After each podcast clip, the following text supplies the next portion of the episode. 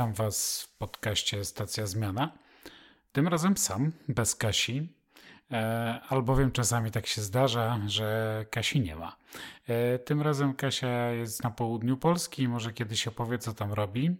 A dzisiaj ja witam Was w podcaście. Nie chcieliśmy, żebyście czekali zbyt długo na kolejny odcinek, dlatego nagrywam ten początek podcastu sam. Ale w rozmowie uczestniczyła Kasia i zadawała bardzo ważne pytania.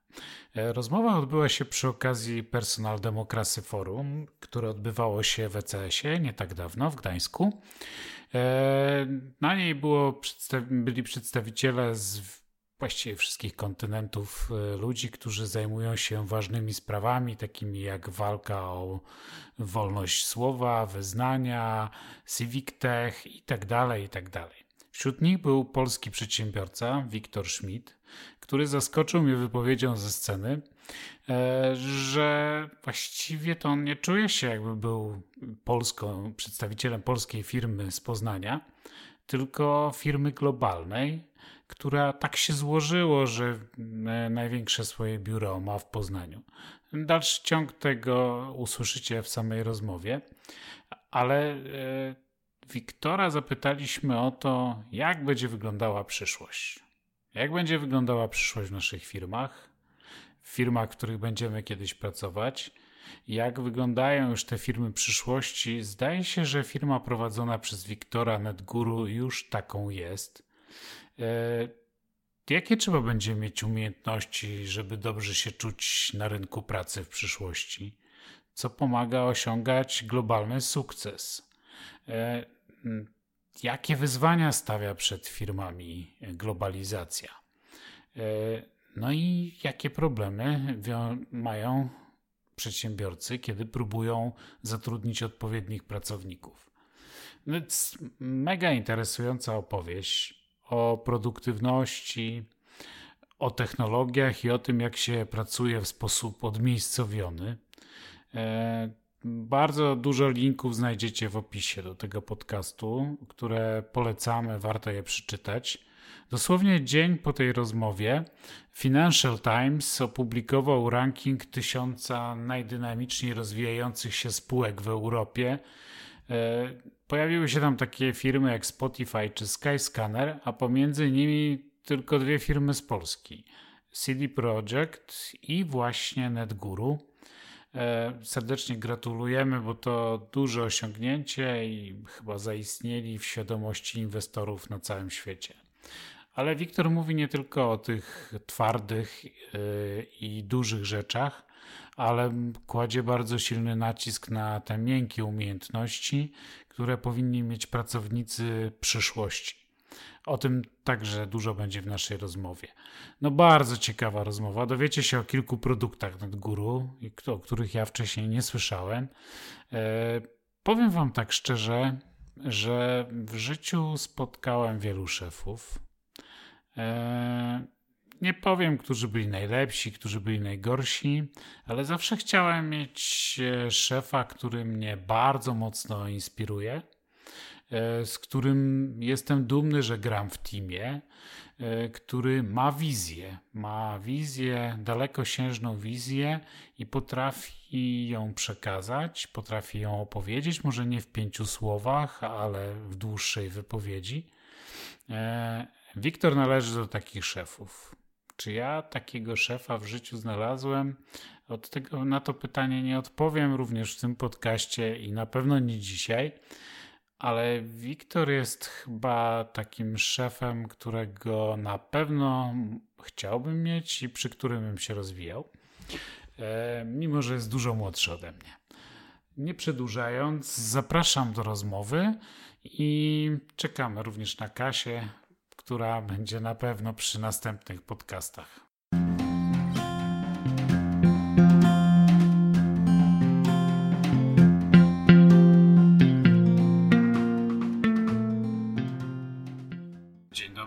Witamy w kolejnym podcaście Stacja Zmiana.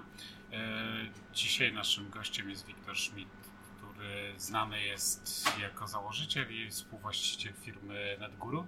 Dobrze mówię? E, a Was oczywiście wita Tomek Nadolny i Katarzyna Michałowska. E, Wiktor, czy możesz powiedzieć coś więcej o tym, co robisz? Cześć, bardzo miło mi dzięki za zaproszenie. To, czym my się zajmujemy, to jest tworzenie software'u i tworzenie produktów software'owych dla głównie startupów, młodych firm e, z całego świata. To jest w takim telegraficznym skrócie. Czyli jeśli ktoś ma pomysł na swój biznes, to idzie do Was, wy wyceniacie i budujecie mu aplikację, która to robi, tak? No, Klienci, którzy do nas przychodzą, są na, na różnych etapach. Czasami to są rzeczywiście to jest etap pomysłu, czasami e, mają już coś, mają jakiś prototyp, my pomagamy im to rozwijać, a czasami mają już działający produkt i my pomagamy im przejść na trochę powiedzmy kolejny poziom. Ale produktem jest oprogramowanie. Tak. Czyli Wiktor, jesteś takim przedsiębiorcą przyszłości. Tak to rozumiem.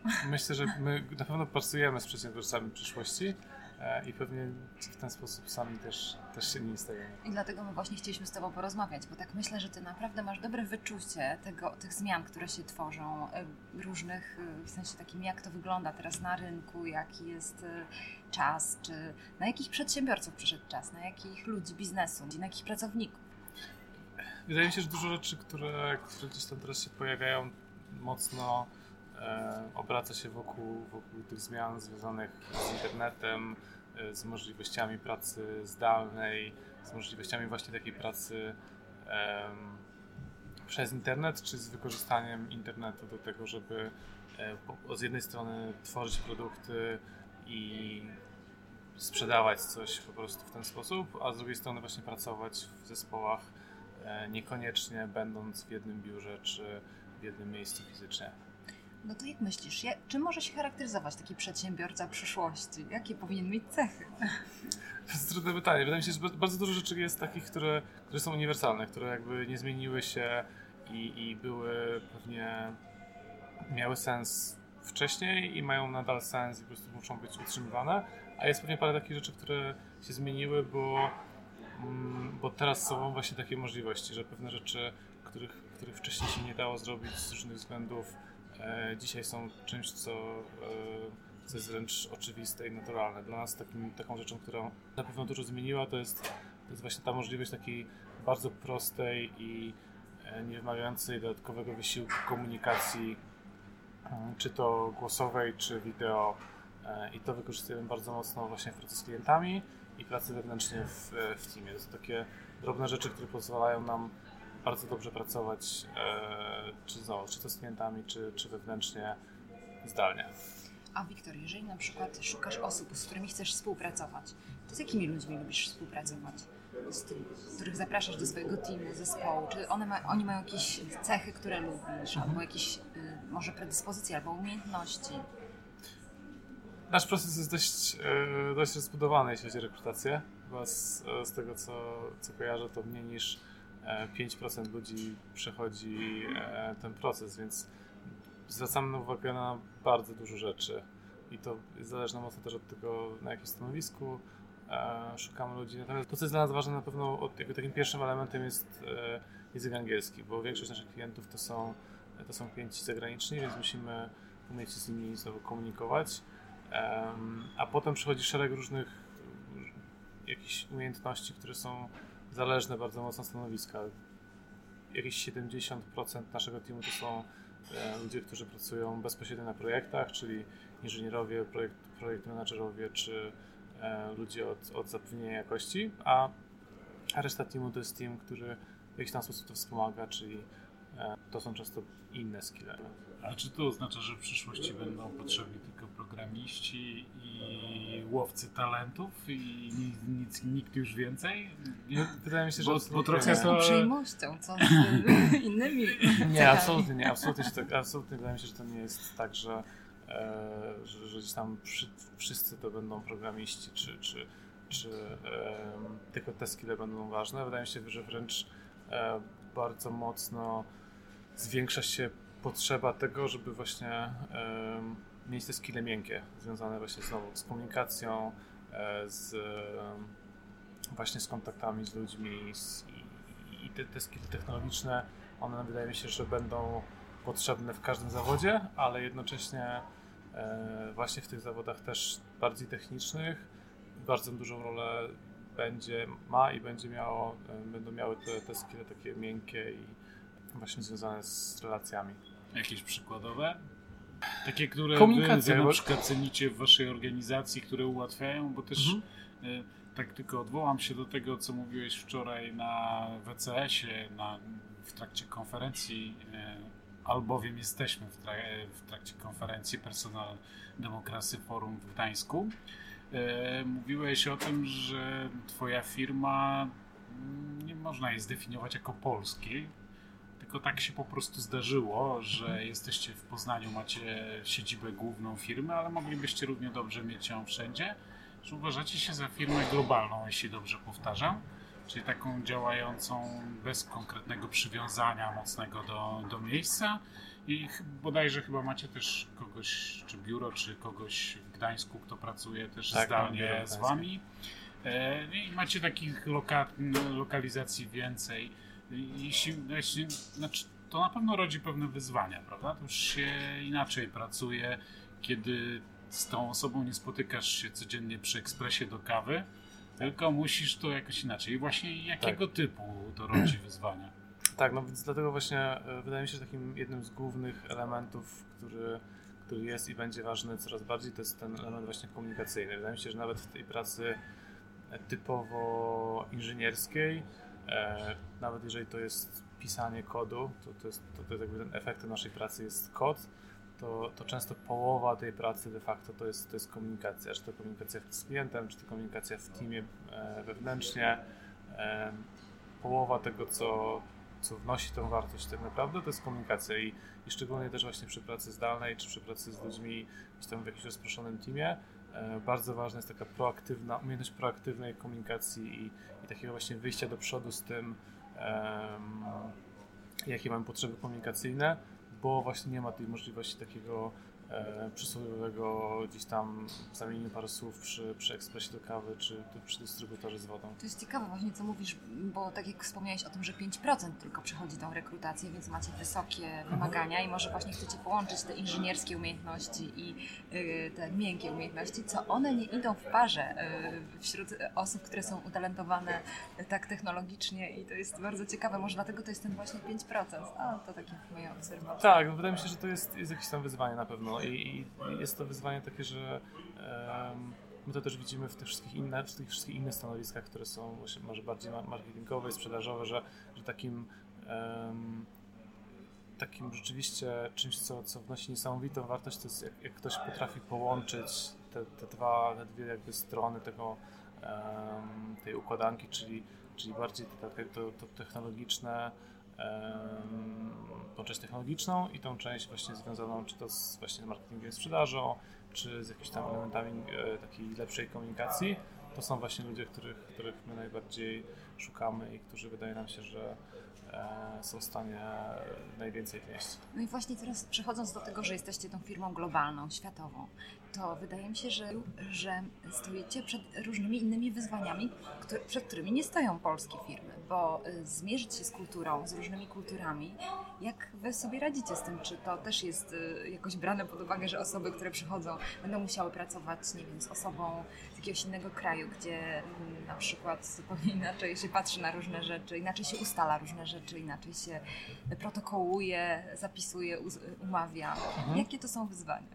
Często mamy takie pytania właśnie, czy to jest jakiś element, który, mm, który mocno zmienia to, jak pracujemy i ja, ja bym tego nie przeceniał. To znaczy być może jest też tak, że, że my gdzieś tam mamy jakiś, jesteśmy w unikalnym jakimś tam troszeczkę e, miejscu, bo ci klienci, którzy z nami pracują, to są klienci z tego świata właśnie bardziej startupowego, bardziej takiego em, może, może nowoczesnego to jest, to jest słowo, ale takiego mm, właśnie też globalnego. To znaczy klienci, którzy, z którymi pracujemy, często czytają te same blogi, oni, oni słuchają tych samych podcastów. To są ludzie, którzy w pewnym sensie dość mocno, dużo, dużo, dużo ich łączy, mimo że gdzieś tam są rozsiani po całym Podobny świecie. background kulturowy, Aha, tak? Można by taki Mimo, że mają- czytają wszyscy. Tak, no wydaje mi się, że mimo, że czasami oczywiście każdy jest gdzieś tam ze swojej lokalnej kultury, to jednak łączy zawsze tych ludzi pewna rzecz. Natomiast bardziej ogólnie my bardzo mało widzimy takich rzeczy, które poza takimi powiedzmy smaczkami i takimi rzeczami, które powiedzmy wydaje mi się, że e, sta- robią tą, tą współpracę ciekawszą, czyli tak jak pewnie, nie wiem, byśmy pracował ktoś z Krakowa i mamy też tak, tak? Ktoś z Krakowa pracuje z kimś z Warszawy i z Poznania. Są tu jakieś takie różnice i jakieś takie lokalne rzeczy, które e, powodują, że ta praca jest ciekawsza. To bardzo, bardzo podobnie ja to widzę, jeśli chodzi o pracę gdzieś tam z klientami, e, czy to z Bliskiego Wschodu, czy ze Stanów, czy jeszcze dalej z Azji, e, czy z zachodniej Europy. Oczywiście są duże różnice, natomiast te różnice są bardziej takie ludzkie i takie rzeczy, które powodują, że, że możemy się czegoś troszeczkę o, siebie, o sobie nauczyć, niż coś, co powoduje, że rzeczywiście inaczej pracujemy z klientem, który jest tutaj, inaczej pracujemy z klientem, który jest tutaj. Praktycznie tak samo pracujemy z każdym. Oczywiście strefy czasowe gdzieś tam mają wpływ na jakiś tam sposób, w jaki e, ze sobą rozmawiamy, ale to są takie rzeczy typowo już e, logistyczne. A Wiktor, czy możesz podać przykłady jakiejś realizacji, które zrobiliście? To mnie strasznie interesuje. Jak mhm. tak mówisz tutaj, tutaj, to są za rzeczy.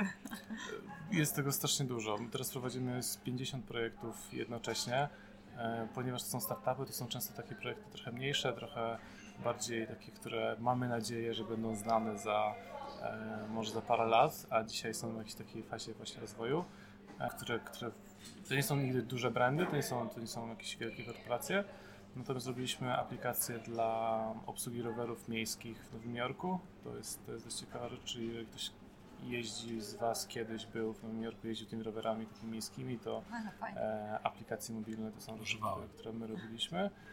Jeden z naszych klientów była właśnie prelegentka z wczoraj też e, Ezra.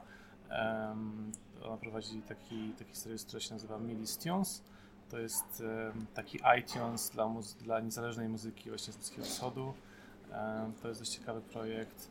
Innym projektem, którym się często chwalimy, to jest. Niezależny i też wolno od wszelkich tych cenzury, bo tam mocno akcentowała Ezra też to, że, że tam mają też możliwość e, eksploracji czy pokazywania osoby, które no, w normalnym obiegu państwowym byłyby kompletnie zakazane. Tak, no, no, są całe grupy społeczne, które wymieniała, które w Bahrajnie czy w innych krajach są po prostu na. Tak. No, nie, nie, mają możliwości zupełnie mm. przedstawiania swojej sztuki. No i tam e, podawała takie przykłady, w których można. Zresztą Ezra sama występowała przy przyciemnionej sali, żeby tu wprowadzić słuchaczy w kontekst.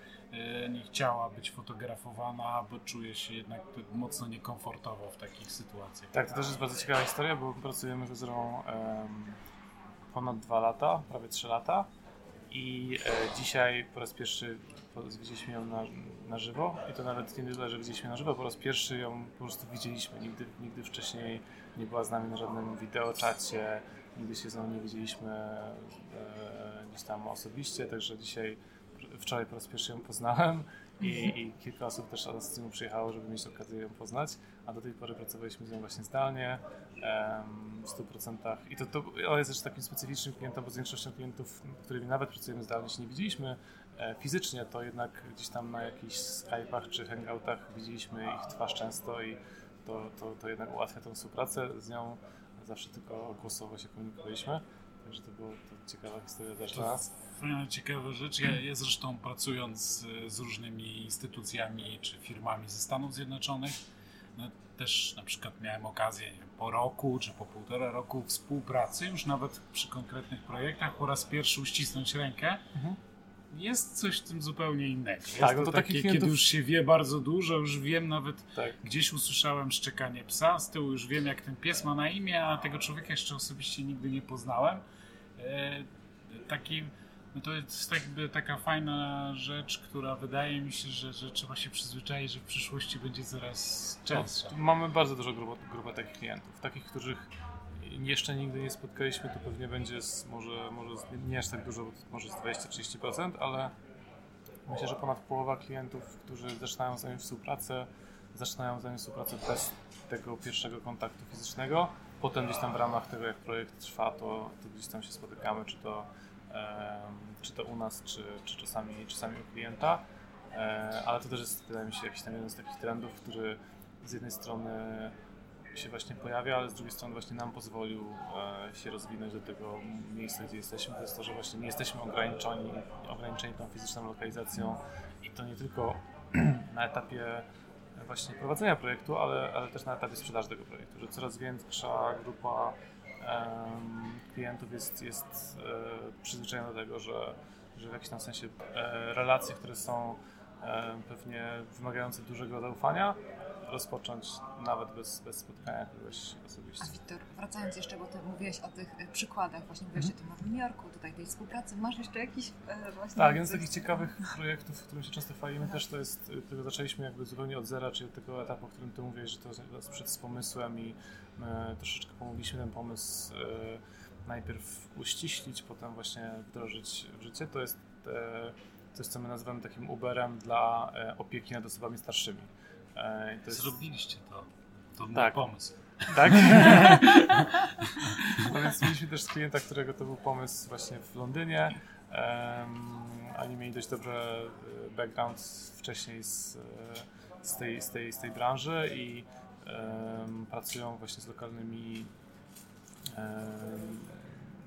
samorządami e, i, i budują taką platformę, czy razem z nimi budujemy platformę do tego, aby właśnie można było e, tą opiekę nad osobami starszymi, które, które, które wymagają tego, żeby do nich pojechać, e, nie wiem, może ugotować im obiad, zaopiekować się nimi na parę godzin, żeby dla tych osób, które właśnie się tym zajmują, zbudować taką platformę, w której oni mogli bardziej efektywnie wykorzystywać ten czas i, i, i też budować taki kanał zwrotny dla osób e, A to już działa, rozumiem, tak? To, to jest na jakimś etapie projektu. późnego, późnego, późnego. prototypu mhm. I myślę, że będziemy to e, gdzieś tam na taki szerszy, szerszy rynek pokazywać w najbliższym czasie. Ja będę bardzo mocno zainteresowany, jak ten pomysł ujrzy światło dzienne, e, ale mam pytanie, którego wcześniej nie miałem przygotowanego, a chciałem Ci je zadać, bo ja w swojej praktyce zawodowej wielokrotnie spotykałem się z ludźmi, którzy mieli pomysły właśnie takie from the scratch.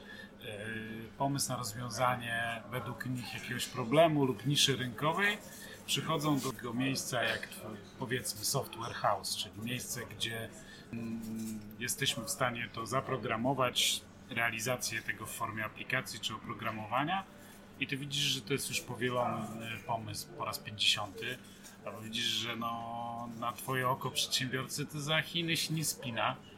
E, ja, ja takie miałem często, ja czasami nawet mi się to śniło, że ja komuś powiedziałem, stary, odpuść sobie, to szkoda twoich pieniędzy, szkoda twoich kilkudziesięciu tysięcy, bo ludzie czasami tyle nawet wyrzucają własnych oszczędności, czasami biorą bardzo duży kredyt, albo na przykład w piątkę czy w szóstkę pracują dwa lata nad jakimś pomysłem, e, który od początku do końca wygląda, że, że no nic nowego tu nie wnosi i tak dalej. E, w kontekście tego, że zapytamy Cię za chwilę o wartości, jakimi kierujesz się Ty i Twoja firma, E, to co wtedy robisz? Bo ja zawsze miałem z tym dylemat. Ja mam zawsze z tym problem, kiedy y, dobrze wiemy, że tych pomysłów Oni przychodzi... mają na to aplikację. I przechodzą przez...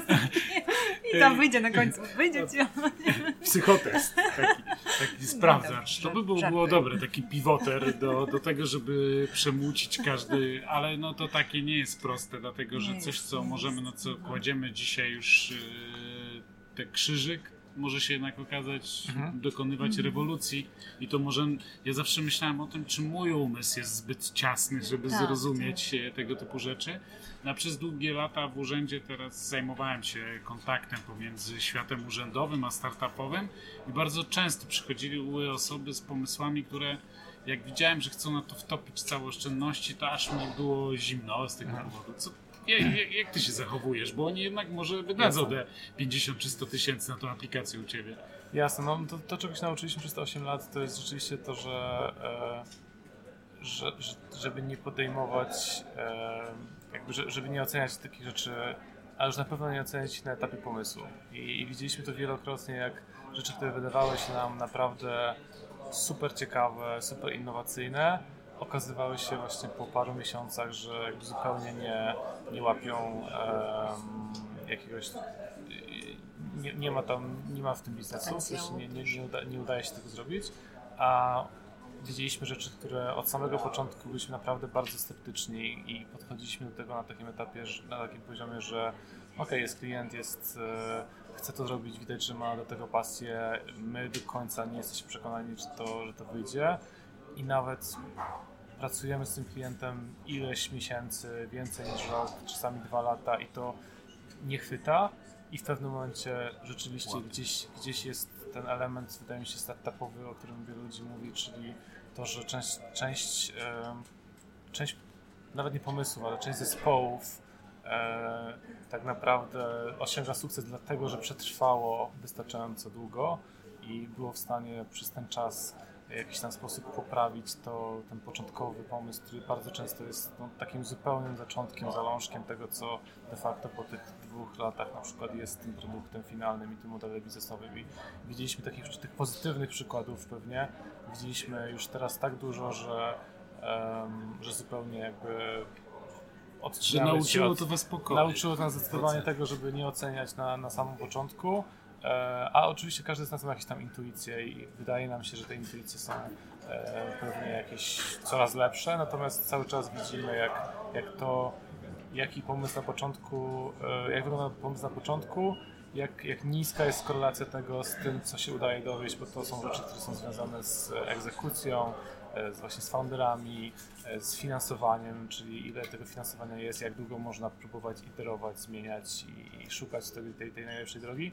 E, także to, to nauczyliśmy się tego, żeby. Czyli tak, kluczowe według Ciebie poza samym pomysłem, który może na początku wyglądać nie tak znowu prawdopodobnie albo successful, kluczowe jest według Ciebie wytrwałość, same osobowości tych, którzy pomysł wdrażają sposób, w jaki wdrażają, czyli to, co nazywasz egzekucją, czyli sposób, w jaki prowadzą projekt, jak pokonują trudności, rozumiem. Mhm. E, co jeszcze może być? Takim... Teoria jest taka, że, że jakby startup to jest, e, to jest testowanie jakichś hipotez. I teraz e, pytanie jest, jest, po pierwsze takie, czy umiemy te hipotezy testować, czy, czy mamy takie podejście jako, jako zespół, jako, um, jako team, że rzeczywiście chcemy pewne hipotezy testować i jaki mamy ten runway, czyli ile tych, tych hipotez jesteśmy w stanie przetestować, biorąc pod uwagę to, jakie mamy finansowanie. I teraz mhm. im więcej tych hipotez jesteśmy w stanie przetestować, tym większe prawdopodobieństwo, że jedna z tych hipotez okaże się taka, że rzeczywiście tam jest jakiś model biznesowy, tam jest jakiś biznes i jesteśmy w stanie to pociągnąć dalej. Czyli jednak statystyka. W pewnym sensie, oczywiście w jakimś sensie statystyka, ale z drugiej strony właśnie to, czy, czy testujemy dobre hipotezy, czy, mhm. E, czy robimy w taki, to, to, w taki sposób, żeby na koniec móc tą, tą informację otrzymać. Czy podmiotom, które mają dać finanse, też potrafimy to w tak zwanym tak. krótkim pitchu pokazać. I na tak? pewno tak. tak. Na pewno finansowanie, żeby móc, móc te rzeczy przetestować, musi się gdzieś tam pojawić. Wiktor, to opowiedz nam o tych swoich wartościach. Jakie ty masz wartości w firmie? Wczoraj nawet miałem, sobie zrobiłem zdjęcia dwóch twoich slajdów, na których e, mówiłeś o wartościach takiej właśnie kooperacji. Hmm. Jeśli mógłbyś to rozwinąć, mhm. bo to było bardzo ładne, było po angielsku, więc dzisiaj może po polsku. Jasne, no to, to, to o czym mówimy w prezentacji to jest, e, to jest to, że my uważamy, że e, takim słowem kluczowym, które się pojawia w naszej wizji, to jest partnerstwo i, i chcielibyśmy, żeby wszyscy nasi klienci, nasi pracownicy, nasi dostawcy i jakby całe też takie środowisko, nasze otoczenie, my sobie nazywaliśmy właśnie takimi stakeholderami, żeby oni uważali, że jesteśmy ich partnerami. I to jest takie słowo kluczowe, które pewnie niewiele może znaczyć tak na, na pierwszy rzut oka, ale jak się o tym e, myśli i się zastanawia, czy, czy to, co dzisiaj robimy, stawia nas w takiej relacji partnerskiej, czy to z klientem, czy to z e, pracownikiem, czy to znowu z dostawcą, to pozwala nam czasami rzeczywiście podejmować pewne decyzje, które, które mówią, czy chcemy iść w tym kierunku, czy chcemy w ten sposób te, te, relacje ustawiać. Czyli to, to partnerstwo jest dla nas bardzo ważne, żeby, żeby ta relacja zawsze była równa i wydaje mi się, że dużo firm e, może mieć czasami wyzwaniem niektórych firm może być to, że, że tam często ta relacja z pracownikiem, firmy z pracownikiem, ona jest nierówna w takim sensie, że firma gdzieś ma tą przewagę e, w jakimś tam sensie e, negocjacyjną czy siłową, że tak powiem, związaną z, z tej relacji z pracownikiem, a z kolei bardzo dużo firm e, w mniej lub bardziej świadomy sposób stawia się w takiej gorszej pozycji w stosunku do klienta. Jakby nie ma tej relacji partnerskiej, klient w jakimś tam sensie jest, ma tą przewagę. I, Partnerstwo nie oznacza, że nie można na przykład negocjować ceny, tak? Partnerstwo znaczy, że na przykład jesteśmy... jeżeli negocjujemy, to negocjujemy, czyli gdzieś tam każda strona próbuje dostosować swoje e, oczekiwania do tej drugiej strony, a nie, że jedna strona idzie na, na, na e, ustęp w stosunku do drugiej. Tak? Czyli to, to są różne elementy, one są takie bardzo miękkie, natomiast wydaje mi się, to słowo e, partner i partnerstwo bardzo mocno nam pomaga podejmować decyzję, czy, czy powinniśmy na przykład godzić się na jakiś ustęp stosunku z klientem, czy powinniśmy w tym momencie powiedzieć, ok, jesteśmy partnerami, no to w takim razie skoro wejdziemy jakiś stosunku do Ciebie, to, to może Ty pójdziesz jakiś stosunku do nas i zróbmy z tego Te relacje rozumiem, że bardzo chodzą i dotyczą jakby Twojej wewnętrznej wewnętrznej struktury, czy, czy tego, jakie ty masz relacje z pracownikami, pracownicy z tobą i tak dalej. I to się według ciebie też musi przenosić na współpracę z klientami, czyli wszyscy muszą czuć, że tutaj dążą do jakiegoś jednego celu i nawzajem nikt nikogo w sposób jawny nie chce wykorzystać, mówiąc krótko. Tak, no myślę, że myślę, że to są takie no, wręcz podstawy. Myślę, że to, to, że, to, że staramy się nie takie oczywiste w polskiej przedsiębiorczości, jak wiemy. Być więc... może. Globalnie. Być może, być może tak jest. Zapomniałeś. Ja, ja myślę, że, że, że, że są e, właśnie takie decyzje, to są często takie małe decyzje, które podejmujemy i, i jeżeli, e, jeżeli mamy w głowie właśnie to, że, że staramy się właśnie znaleźć tą, e, jakiś taki, e, ten taki przysłowiowy win-win dla, dla wszystkich, e, a nie gdzieś tam patrzymy tylko na tą swoją część i jakby ignorujemy tą, tą drugą stronę, to, to czasami pozwala nam rzeczywiście podejmować decyzje lepiej niż, niż byśmy byli. Z drugiej strony właśnie myślę sobie, Wiktor, że to też jest takie wyzwanie dla przywódcy, dla tego lidera zespołu, żeby zbudować na tyle wiarę w profesjonalizm, w to, że możemy stawić czoła, załóżmy, jakiejś wielkiej firmie, której robimy y, nie wiem, usługę, no to naprawdę to jest duże, duże wyzwanie takie w, w budowaniu zespołu, w, w takiej y, zaufaniu też w zespole, bo wtedy, y, żeby być tym partnerem, to mhm. jest naprawdę, to w gruncie rzeczy małe słowo, ale bardzo duże wyzwanie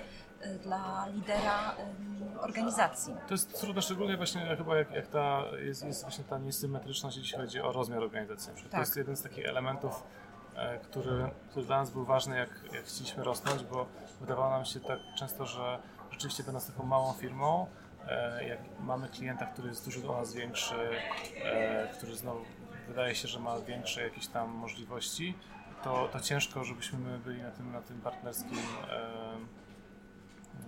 poziomie z, z nimi. Także na pewno jest tak, że pewne rzeczy trzeba gdzieś tam w organizacji zbudować, żeby móc potem czuć się jako organizacja. No i właśnie chodzi mi o to, że na, na, czym jesteście osadzeni wtedy? No bo jeżeli chcemy powiedzieć komuś, że jesteśmy partnerami, no to teraz musimy być, jakby mieć osadzoną swoją wiarę we własne siły. No to mhm. na, co, na czym osadzasz tą wiarę zespołów, ich siły? Co im mówisz, mhm. że, że w czym są dobrzy?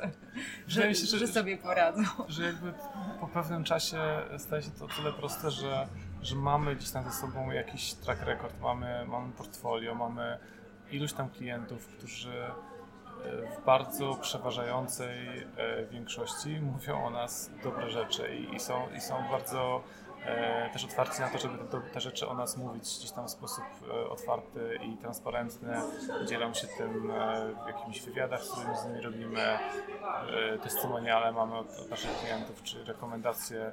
Prawie połowa nowego biznesu, który do nas przyszedł w w zeszłym roku to był, to był biznes, który przez mniej lub bardziej z rekomendacji czy to klientów, czy to jakichś innych partnerów. Także wydaje mi się, że wystarczy spojrzeć nawet na te statystyki i wtedy jakby będąc w tej organizacji, patrząc na to, jak to, jak to przebiega, widać, że rzeczywiście możemy być dumni z tego, co robimy i, i możemy jakby też oczekiwać tego, że inni będą nas traktować e, jakiś tam sposób z szacunkiem. Czyli robicie jakieś takie miejsce, gdzie, no nie wiem, zbieracie te informacje, pamiętacie o nich. To mi się zawsze przypomina, jak byłam w Stanach, właśnie te, te takie przepiękne hole, w których się idzie i właśnie są te takie gazetki, takie gazetki ścienne czy coś takiego. No ale wy musicie to zrobić tak e, wirtualnie, no tak. bo rozumiem, że jak macie zespół zdalny, tak, tak, tak. czy macie jakieś meetingi, o których rozmawiacie, których się dzielicie takimi rzeczami? Tak, te nasze, nasze hole są na pewno bardziej wirtualne. Mamy, głównie staramy się jak, naj, jak najwięcej tego, tych informacji wrzucać na naszą stronę i tam jest to widoczne tak dla, dla ludzi wewnątrz, jak na zewnątrz ale też prowadzimy dużo takiej dokumentacji wewnętrznej, mamy wewnętrzne wiki, na którym e, dzielimy się czy to jakimś tam dokumentacją, case studies związanymi z różnymi projektami, ale też robimy to w formie um, takich update'ów, na przykład co, co miesięcznych, jakie nowe projekty się pojawiły, e, jakie projekty zakończyliśmy, jakie projekty nie wystartowały na, e, że tak powiem, na produkcję. Także dużo czasu spędzamy nad tym, żeby gdzieś tam tak wewnątrz, jak na zewnątrz opowiadać o tym, co robimy. E, na pewno jeszcze dużo pracy przed nami, bo my jakby sami wewnętrznie nie jesteśmy jeszcze do końca zadowoleni z tego, ile, ile wewnętrznie wiemy i jak wewnętrznie mocno cieszymy się tak naprawdę z tych sukcesów, które mamy, e, bo one są często takie mniej widoczne. Jakiś team pracuje nad jakimś projektem, e, tam się pojawia jakiś sukces, ale jest z kolei 15 innych teamów. A Wiktor, wiesz co, w kontekście, w obrębie tych wartości, to wiadomo, technologia może bardzo pomóc nam żyć, ale może też po prostu zabijać. Jakby jest ta biała, czarna strona. Czy wy macie jakiś kodeks, nie wiem, jakichś zasad osobistych firmy, że wchodzicie w to albo nie wchodzicie. Tak, znaczy nasz, nasz tam... Co do Ezry ja bym nie miał wątpliwości, a na przykład gdyby przyszedł handlarz broni? Tak, no mamy, nie mamy tego... nie mamy jakiegoś czegoś wpisanego w formie kontekstu, natomiast e, naszą jakąś misją jest, jest de facto to, że chcielibyśmy zmieniać świat na lepsze przez software, tak? I i w tym na lepsze już tak naprawdę jest dużo, dużo się rzeczy zawiera. Mieliśmy um, kilka zapytań o projekty, nie chcę mówić z jakich branż, ale, ale z branż, które po prostu dla nas wydawały się, e, że nie spełniają tego kryterium zmieniania świata na lepsze. Um, I wydaje mi się, że są, są pewnie jakieś takie trzy kategorie, tak? Są rzeczy, które są jakby oczywiste, że to jest to, jest to tak? To Ezra, o którym mówiłeś, to jest takie, takie miejsce, że tu się nikt nie zastanawia. Są rzeczy, które po prostu przychodzą właśnie z tej branży, który jest ty mówiłeś, tak, nie wiem, handel bronią, czy jakieś, nie wiem, rzeczy związane z, no, no rzeczy po prostu nielegalne, one też są proste, tak, to są, to są decyzje, które są proste do podjęcia i są pewnie rzeczy, które są w środku i tutaj, e, tutaj staramy się podejmować te decyzje E, tak najlepiej jak potrafimy, ale, ale mieliśmy kilka sytuacji, gdzie po prostu odmówiliśmy e, pracę nad projektem. A właśnie powiedz, jest taki, taki decyzyjny mm, proces?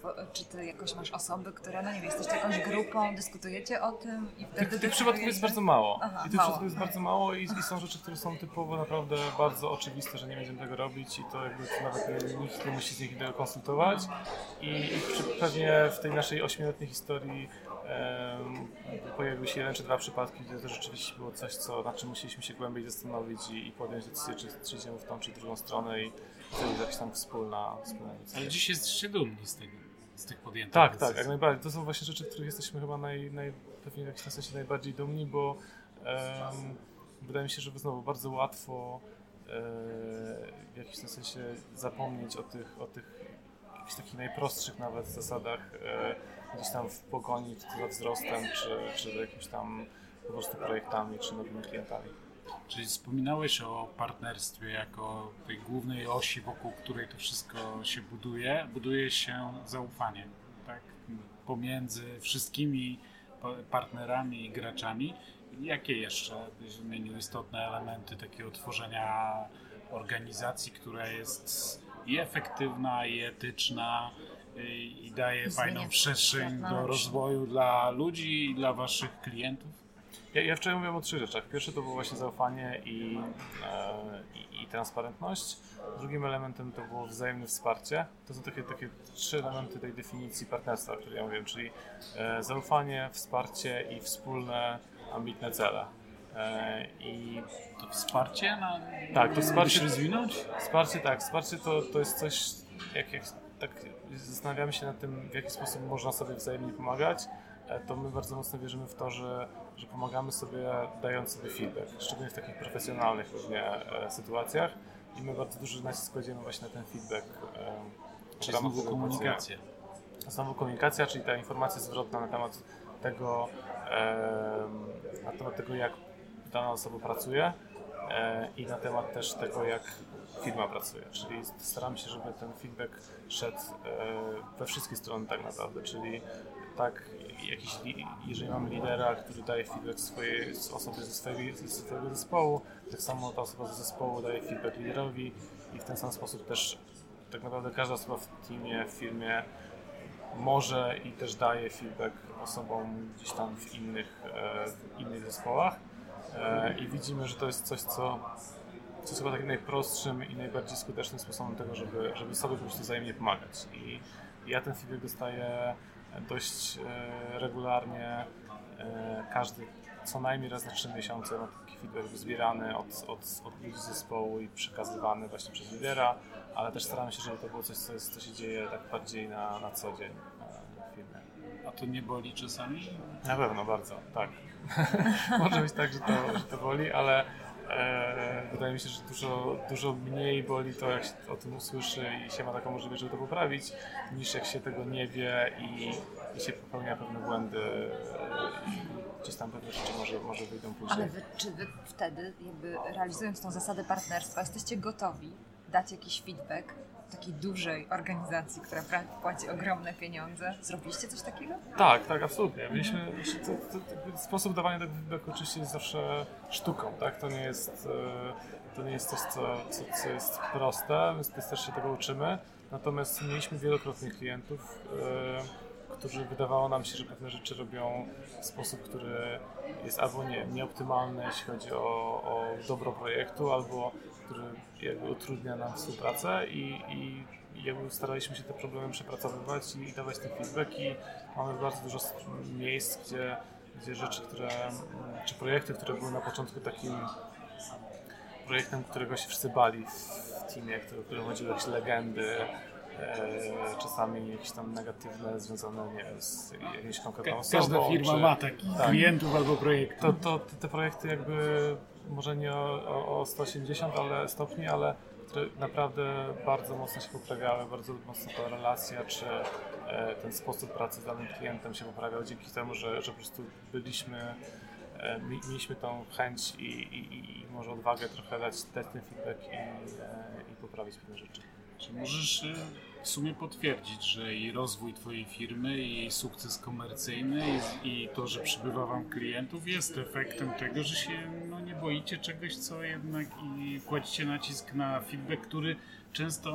Y, bo co zna, może oznaczać feedback? Często oznacza też to, że po pierwsze trzeba się wysilić sposób, w jaki komunikujemy, że coś nam, nie wiem, nie pasuje, coś nam za dużo czasu zżera, coś jest nieefektywne ale też czasami trzeba się nastawić na to, że czasami ja usłyszę coś, co nagle mnie zakuje, zaboli e, i trzeba umieć też chronić e, innych i siebie przed pewnymi reakcjami i tak dalej, i tak dalej. Dobrze to rozumiem? Tak, no myślę, że, myślę, że dokładnie tak jest, że, że trzeba być e, otwartym na to, że samemu też czasami usłyszę coś, czego czego może e, nie spodziewaliśmy się. Albo co, co, Czyli znowu wracamy do otwartości i wspólne wspólne, no, ostatnia rzecz, którą wymieniałeś? Wspólne. I tak, i ostatnia rzecz to były to wspólne ambitne, ambitne cele i tam był ten element właśnie, o którym ja mówiłem, czyli to, że myślimy o sobie jako firmie globalnej, że mamy klientów rzeczywiście z całego świata i mamy ambicje, żeby pracować z tymi klientami z całego świata i żeby rozwijać tę firmę e, gdzieś jeszcze wydaje mi się, że jeszcze dużo pracy przed nami, żeby, e, żeby dojść tam, gdzie chcemy dojść. I, I, wydaje mi się, że to jest też ten element, który może nie w świecie startupowym, ale na pewno w świecie jakichś takich startupowych, mniej, mniej jakichś tam innowacyjnych e, firm, czy to w Polsce, czy gdzieś indziej jest jakimś tam wyzwaniem, czyli to, żeby, żeby ludzie, cały, nawet jeżeli ten, ten, te, te ambicje, powiedzmy, nie wiem, przedsiębiorcy są, są ambitne, to żeby ten cały team też czuł, że to są, że to są wspólne cele i, e, i to jest coś, nad czym my też mocno pracujemy, żeby rzeczywiście w zespole każdy wiedział, że dziś idziemy w jakimś kierunku i że ten, w tym kierunku idąc rozwija się tak firma, jak konkretna osoba, jak zespół e, i, i mamy te cele wspólne i próbujemy je razem realizować. Strasznie miło spotkać przedsiębiorcę z Polski, który takie rzeczy mówi. Naprawdę. Bo wbrew pozorom, znaczy, bo wbrew pozorom to między innymi dlatego chcieliśmy Ciebie nagrać, bo e, mam takie wrażenie, że fajnie wydaje mi się, że fajnie by było, gdyby ludzie pracujący w biznesie, ale nie tylko w administracji, e, jednak uznali, że być może to, co ty mówisz w tej chwili, to jest przyszłość, czy to już jest teraźniejszość tak, u ciebie w firmie, ale że warto myśleć o tym, czy kulturę wewnątrz organizacji, czy kulturę zakładanych przez siebie różnych przedsięwzięć, czy to będzie bar z kanapkami e, czy to będzie jakieś duże przedsiębiorstwo, to czy nie warto oprzeć o tego typu zasady? Czy byś chciał jakieś taki kilka wskazówek dla tych, którzy dopiero myślą o rozpoczęciu tej drogi, bo jednak e, dużo takich ludzi się pojawia, którzy chcą e, po korpo tak mhm. zwanym, jak to się no, chcą, e, chcą pójść, chociaż jak ty już masz 200, 200 pracowników bodajże? 220 osób. Już też zaczynasz wielkością przynajmniej przypominać korpo, ale, ale to, to, to, to jakby jakie mogą być wskazówki, kiedy ktoś chce tworzyć coś swojego, własnego, iść swoją drogą, to jakie byś dał takie drogowskazy na drogę? Ciężko mi jest dawać takie, takie rady, bo, bo, to jest też tak, że te wszystkie rzeczy, o których ja nawet dzisiaj mówię, to nie jest tak, że myśmy się jakby e, czy to urodzili, czy nawet zaczęli tą firmę z tymi wszystkimi elementami e, gdzieś tam w głowie. One, one też powstawały razem z tym, jak ta firma się rozwijała, jak, jak jakby odkrywaliśmy trochę, w którym kierunku chcemy iść, jak, jak dołączali do nas ludzie, którzy też w jakimś sensie nas motywowali do tego, żeby, żeby robić jakieś zmiany, które są pozytywne. Także wydaje mi się, że dużo, w dużym stopniu ten element, ten moment, w się zaczyna coś, coś robić, on nigdy nie będzie taki piękny, taki, taki wizjonerski, taki, gdzie będziemy mieli to wszystko w głowie już dobrze poukładane i, i ten element właśnie takiej odwagi, eksperymentowania i, i dochodzenia do tych pewnych swoich wartości czasami e, do tego, my bardzo też późno doszliśmy do tego, po co my tak naprawdę robimy. Na samym początku to wszystko było bardzo takie oportunistyczne i wydaje mi się, że mieliśmy też dużo szczęścia, bo ten rynek, w którym, na którym my teraz istniejemy, on, on bardzo szybko e, się rozwinął i nadal się rozwija e, i my gdzieś tam na tej fali e, udało nam się rozwinąć do jakiegoś tam etapu i także moja rada jest taka, żeby generalnie zacząć to, zacząć to, to robić, a, te wszystkie rzeczy, które gdzieś tam może czasami, jak się słucha tych właśnie, nie wiem, przedsiębiorców z Doliny Krzemowej, którzy opowiadają o tym, jak to oni zmieniają świat, jaką to oni mają wizję, jak to oni e, wymyślili to, że e, nie wiem, Airbnb, że zmieniają branżę hotelową. Warto też poczytać ten początek, gdzie oni robili płatki z wizerunkiem Obamy, żeby przeżyć przez kolejne trzy miesiące, bo oni mieli na, nawet na to, żeby e, gdzieś tam do przodu przesunąć tę firmę od, od, przez trzy miesiące. Warto poczytać też te początki, bo one, one bardzo rzadko są takie właśnie wzniosłe i wizjonerskie i spektakularne i takie e, napisy, tak, tak, jak teraz czytamy o nich, to, to te wizje są naprawdę takie, wydają się takie poukładane, ale on, on od początku na pewno takie nie były, więc wydaje mi się, że A czy masz na przykład jakichś takich swoich ulubionych ludzi, na których tak patrzysz, że to jest taki twój autorytet, że tak byś chciał się od niego uczyć, że inspiruje, że inspiruje. Cię, tak, że cię inspiruje. No bo jest dużo takich, takich przedsiębiorców e, właśnie gdzieś tam internetowych, którzy inspirują pewnymi pewnymi obszarami. Wydaje mi się, że jest bardzo, bardzo trudno znaleźć e, kogoś, kto mógłby być takim idolem stuprocentowym. Ja, ja, ja mam takie e, odczucia, że, że bardzo dużo się uczę od pewnych osób, pewnych konkretnych rzeczy. To są, myślę, takie dość w, tym, w, tym, e, w tej branży dość oklepane przykłady, nie wiem, czy to Steve'a Jobsa, czy to um, ktoś, to, na którego, z którego my dużo czerpiemy, na przykład to jest Mark Benioff z Salesforce'a. Natomiast są przykłady pewnie przedsiębiorców, którzy osiągnęli duże sukcesy, i na pewno można się od nich uczyć pewnych rzeczy związanych z tym biznesem, ale z kolei e, gdzieś na różnych innych obszarach e, nie do końca e, chcemy gdzieś tam kopiować ich, ich, ich jakieś tam dokonania. Jest dużo kontrowersji ostatnio wokół Ubera i tego, e, co tam się dzieje wewnątrz, jeśli chodzi o kulturę i organizację, mimo tego, że jakby znowu zmieniają w pewnym sensie świat i można się zastanawiać, czy, czy, czy na lepsze, czy w odpowiedni sposób, e, to gdzieś tam pod spodem okazuje się, że ta, że ta kultura jest e, nie do końca taka, jak, jak, jak, jak wydaje nam się, że powinna Może znaczy wiele wskazuje na to, że je, istnieje takie ryzyko, że kultura wewnątrz firmy może kosztować ją życie. Bo tak trochę są na takim krawędzi w tej chwili i bardzo wszyscy z takim zapartym tchem obserwują, co, co będzie dalej. Co, co będzie dalej. Tak, no jeżeli by tak było, to w pewnym sensie byłaby to na pewno szkoda, bo jakby produkt i, i sama usługa wydaje mi się, strony konsumenta jest, jest ciekawa. Natomiast e, z drugiej strony był jakiś przykład tego, że karma w jakiś tam sposób działa finalnie. E, no my byśmy bardzo chcieli budować taką organizację, która, organizację, która jest z angielskiego sustainable, tak? czyli która w pewnym sensie mimo tego, że rośnie, mimo tego, że gdzieś tam e, dość, dość szybko i nawet agresywnie czasami, to mm, przez to, że, że właśnie ma te, te fundamenty, które są, mam nadzieję, lepsze niż, niż to, co jest, się dzieje teraz w Uberze, to nie, w pewnym momencie nie dojdziemy do takiej sytuacji, gdzie... Podkreślałeś nawet wczoraj, że płacicie również podatki. Płacimy podatki. Co na przykład dla mnie jest jedną z ważniejszych rzeczy, dlaczego nie wciskam na telefonie, kiedy już nie muszę, e, aplikacji Ubera. Ja na przykład, będąc być może dlatego, że byłem w samorządzie, pracowałem przez ostatnie kilka lat, dla mnie to jest jednak ważne, czy cokolwiek z tego, co się dzieje, zanieczyszcza środowisko, zużywa asfalt i różne inne rzeczy, czy coś z tego zostaje z lokalnej społeczności, mm. czy tylko jest po prostu tani. E, no czasami, czasami pewnie trudno oddzielić ten element właśnie, czy coś e, wnosi wartość, jak, jak korzystamy z jakichś, jakichś tam usług czy produktów, a, a co gdzieś tam bardzo głęboko pod spodem się dzieje, bo też te kontrowersje przecież były przy Apple'u, e, te kontrowersje są pewnie przy wszystkich e, przy rejestrowaniu w Irlandii Google'a, Facebooka. Dokładnie, tak, tak, absolutnie. I związane też pewnie z tą branżą modową na przykład, ale no też każdy podejmuje to gdzieś tam we własnym zakresie i e, każdy ma do tego prawo. Ja, ja bym chciał, żebyśmy my budowali coś, z czego jesteśmy dumni i, i żebyśmy te decyzje podejmowali w jakiś taki sposób bardziej e, przemyślany niż być może... Rzeczywiście o tych wszystkich elementach myśleli i potem podejmowali tą decyzję na podstawie tam swoich jakichś tam sumienia. Zanim zapytam Cię jeszcze na koniec o pewne źródła, które mógłbyś polecić słuchaczom, że jeśli oni by chcieli, nie wiem, poszerzyć te horyzonty, które tutaj tylko lekko zaznaczyliśmy, to czy jesteś w stanie jakieś polecić? To może jednak gdzieś są takie, nie wiem, masz jakiś rodzaj przestrogi albo jakiś czegoś, co e, nauczyłeś się na jakimś błędzie, że może nie warto, żeby ktoś go powtórzył.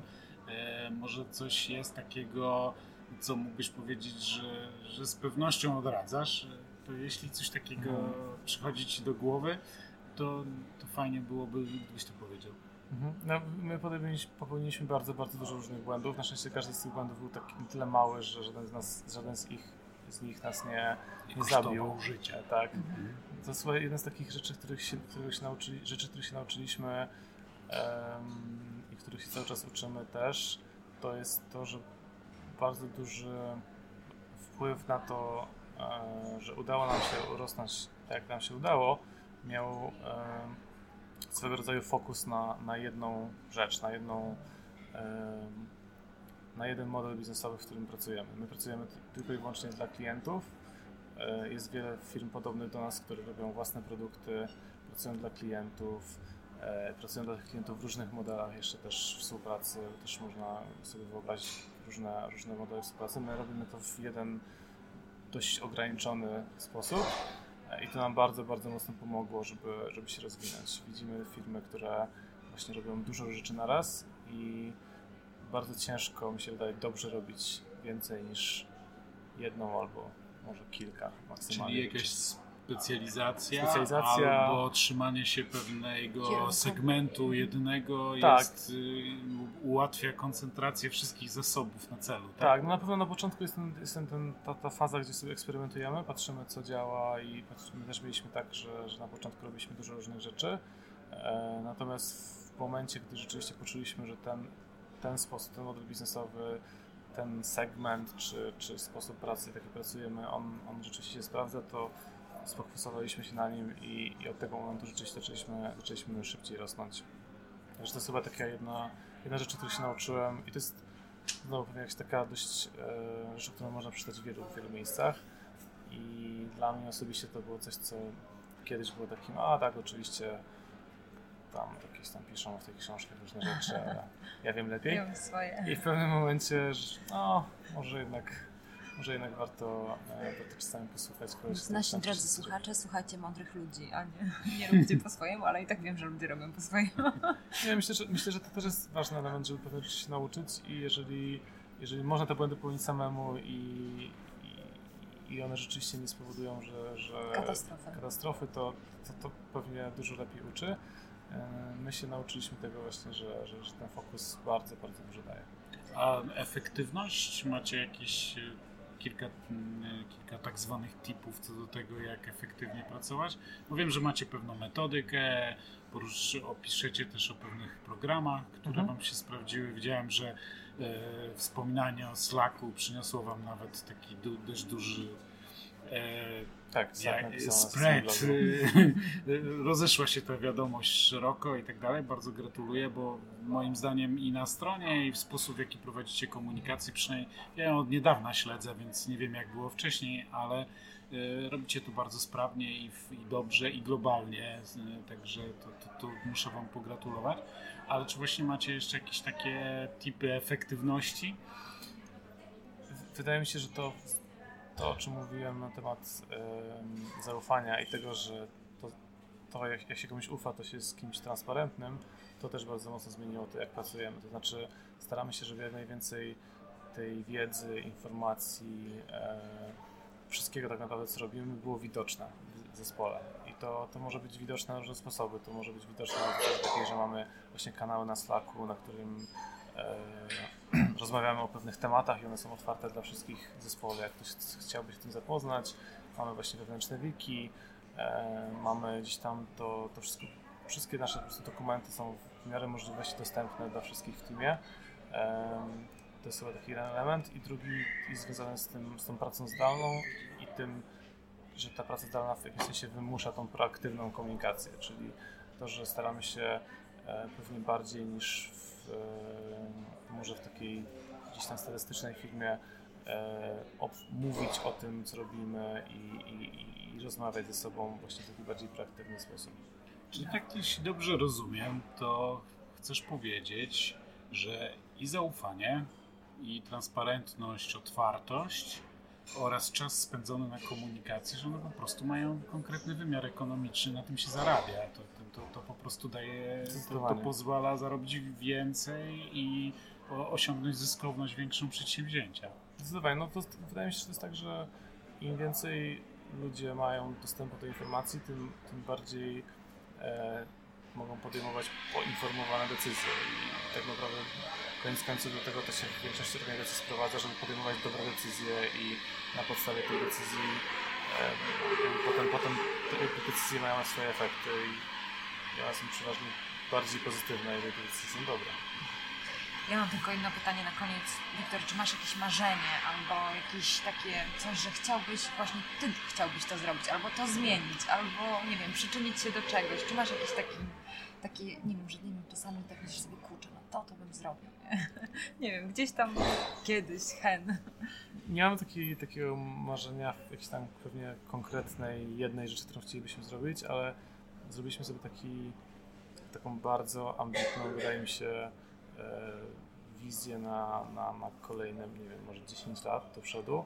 Chcielibyśmy, chcielibyśmy być firmą, która za te 10 lat może powiedzieć, że e, pracuje nad, nad softwarem, który ma wpływ na większość ludzi na świecie. I to, to jest brzmi tak naprawdę ambitnie. ambitnie, ale wydaje mi się, że to jest po prostu chcielibyśmy pracować nad, nad rozwiązaniami, nad, nad nad, nad, po prostu nad softwarem, który jest, e, ma duży wpływ na ludzi i ma szeroki wpływ na ludzi, jest używany przez, przez wielu e, ludzi, tym wielu ludziom pomaga gdzieś tam w tym codziennym życiu. Super. To jest coś, co pewnie jest e, bardziej, takim, bardziej taką drogą niż jakimś konkretnym, jednym małym marzeniem. Jak dla mnie życzymy. Gdybyś tylko jeszcze, jeśli masz w ogóle takie przychodzą ci do głowy, jakieś stałe źródła w sieci, albo książki, albo coś takiego, które byś polecił tym, którzy słuchali o, o, o tym, o czym tutaj rozmawialiśmy, to chętnie byśmy je zalinkowali, ale może coś ci przychodzi teraz do głowy, a może jeszcze nam doślesz coś, co przyjdzie ci. No na pewno, na pewno mogę podrzucić parę linków do, do jakichś tam książek, które, które mnie w jakiś tam sposób inspirowały w ostatnim czasie. Od tej strony biznesowej jest, jest takie miejsce, od którego fajnie zacząć, e, jak kogoś interesują właśnie takie rzeczy związane z biznesem, z, z przedsiębiorczością. Jest coś takiego, coś, coś takiego, co się nazywa Personal MBA. I to jest książka człowieka, który miał taką, taki pomysł, że zamiast iść na takie tradycyjne studia MBA, to on znajdzie z 99 chyba książek, że według, według niego e, jakby zastępują ten, ten, te studia.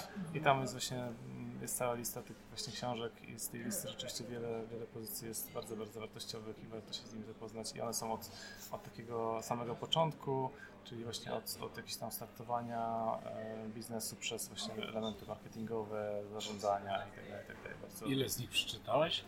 E, no myślę, że tak 40% na razie. Okay. To dużo. Także tak, to, to są rzeczywiście e, takie, takie kluczowe pozycje. Nie, nie, nie, słyszałem o tej pozycji, ale, ale to bardzo chętnie ją spróbujemy znaleźć i zalinkować. Polecam. Wiktor, bardzo Ci dziękujemy za rozmowę, za to spotkanie i życzymy Twojej firmie, żeby zmieniała świat na lepsze, żebyśmy mogli korzystać z Waszych pomysłów, z tego, co zrobicie z klientami i mamy nadzieję, że za 10 lat faktycznie to marzenie, o którym powiedziałeś, będzie zrealizowane. Dzięki wielkie, dzięki za zaproszenie. Ja z kolei polecam zobaczyć sobie stronę firmy, którą oczywiście zalikujemy. Tam też szukają na parę ciekawych pozycji, szukają pracowników. Jeśli chcecie w takim środowisku sprawdzić spróbować, się, sprawdzić się, wystartować, e, musicie się liczyć z dużą konkurencją, z tego co mówił Wiktor, i z dość sitami gęstymi, ale e, dlaczego nie próbować?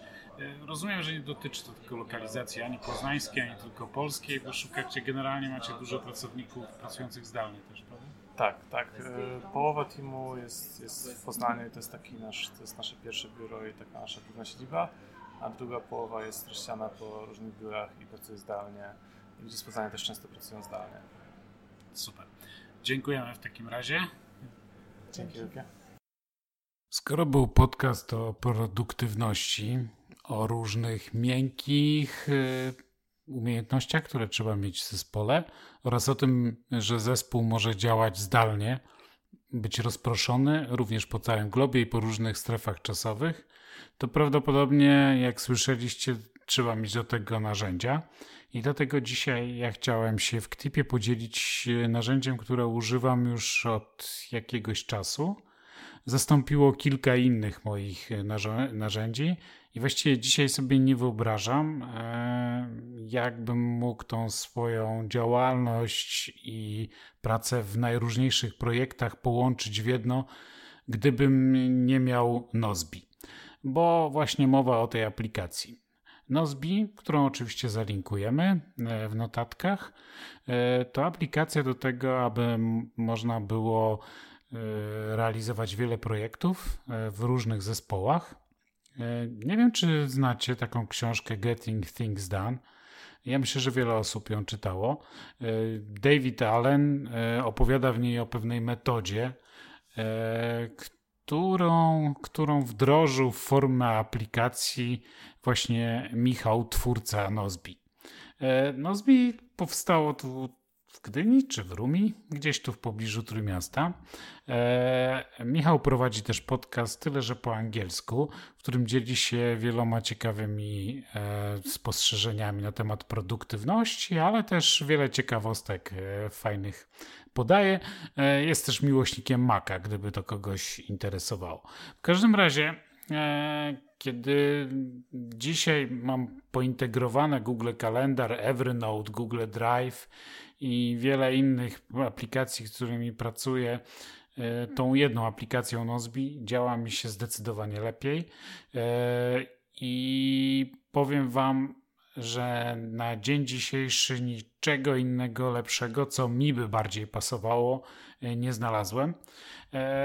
Wykupiłem więc abonament, korzystając z jakiejś promocji, które zdarzają się w Nozbi dość często. Wykupiłem abonament na długo do przodu, więc przez najbliższy rok na pewno będę używał e, Nozbi. E, czy było warto przerzucić tam wszystkie projekty? Zdecydowanie tak. E, próbujemy też z Kasią pracować nad podcastami za pośrednictwem Nozbi. E, nie wiem, czy Kasia jest tak przekonana jak ja do tej aplikacji, e, ale ja tutaj mam wszystko i dokładnie wiem, ile czasu nad czym spędzasz, ile też różnych ciekawych rzeczy mi ucieka, ile rzeczy się nie da zmieścić po prostu w dobie.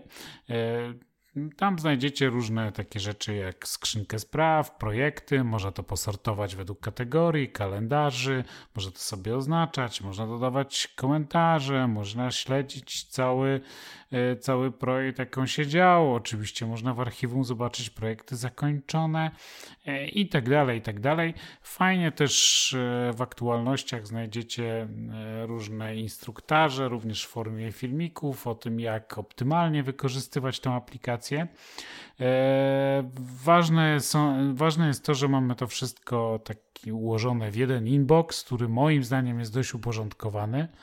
E, sama metodologia Getting Things Done jest mi bardzo bliska i ogromnie ułatwiła mi działanie i produktywność.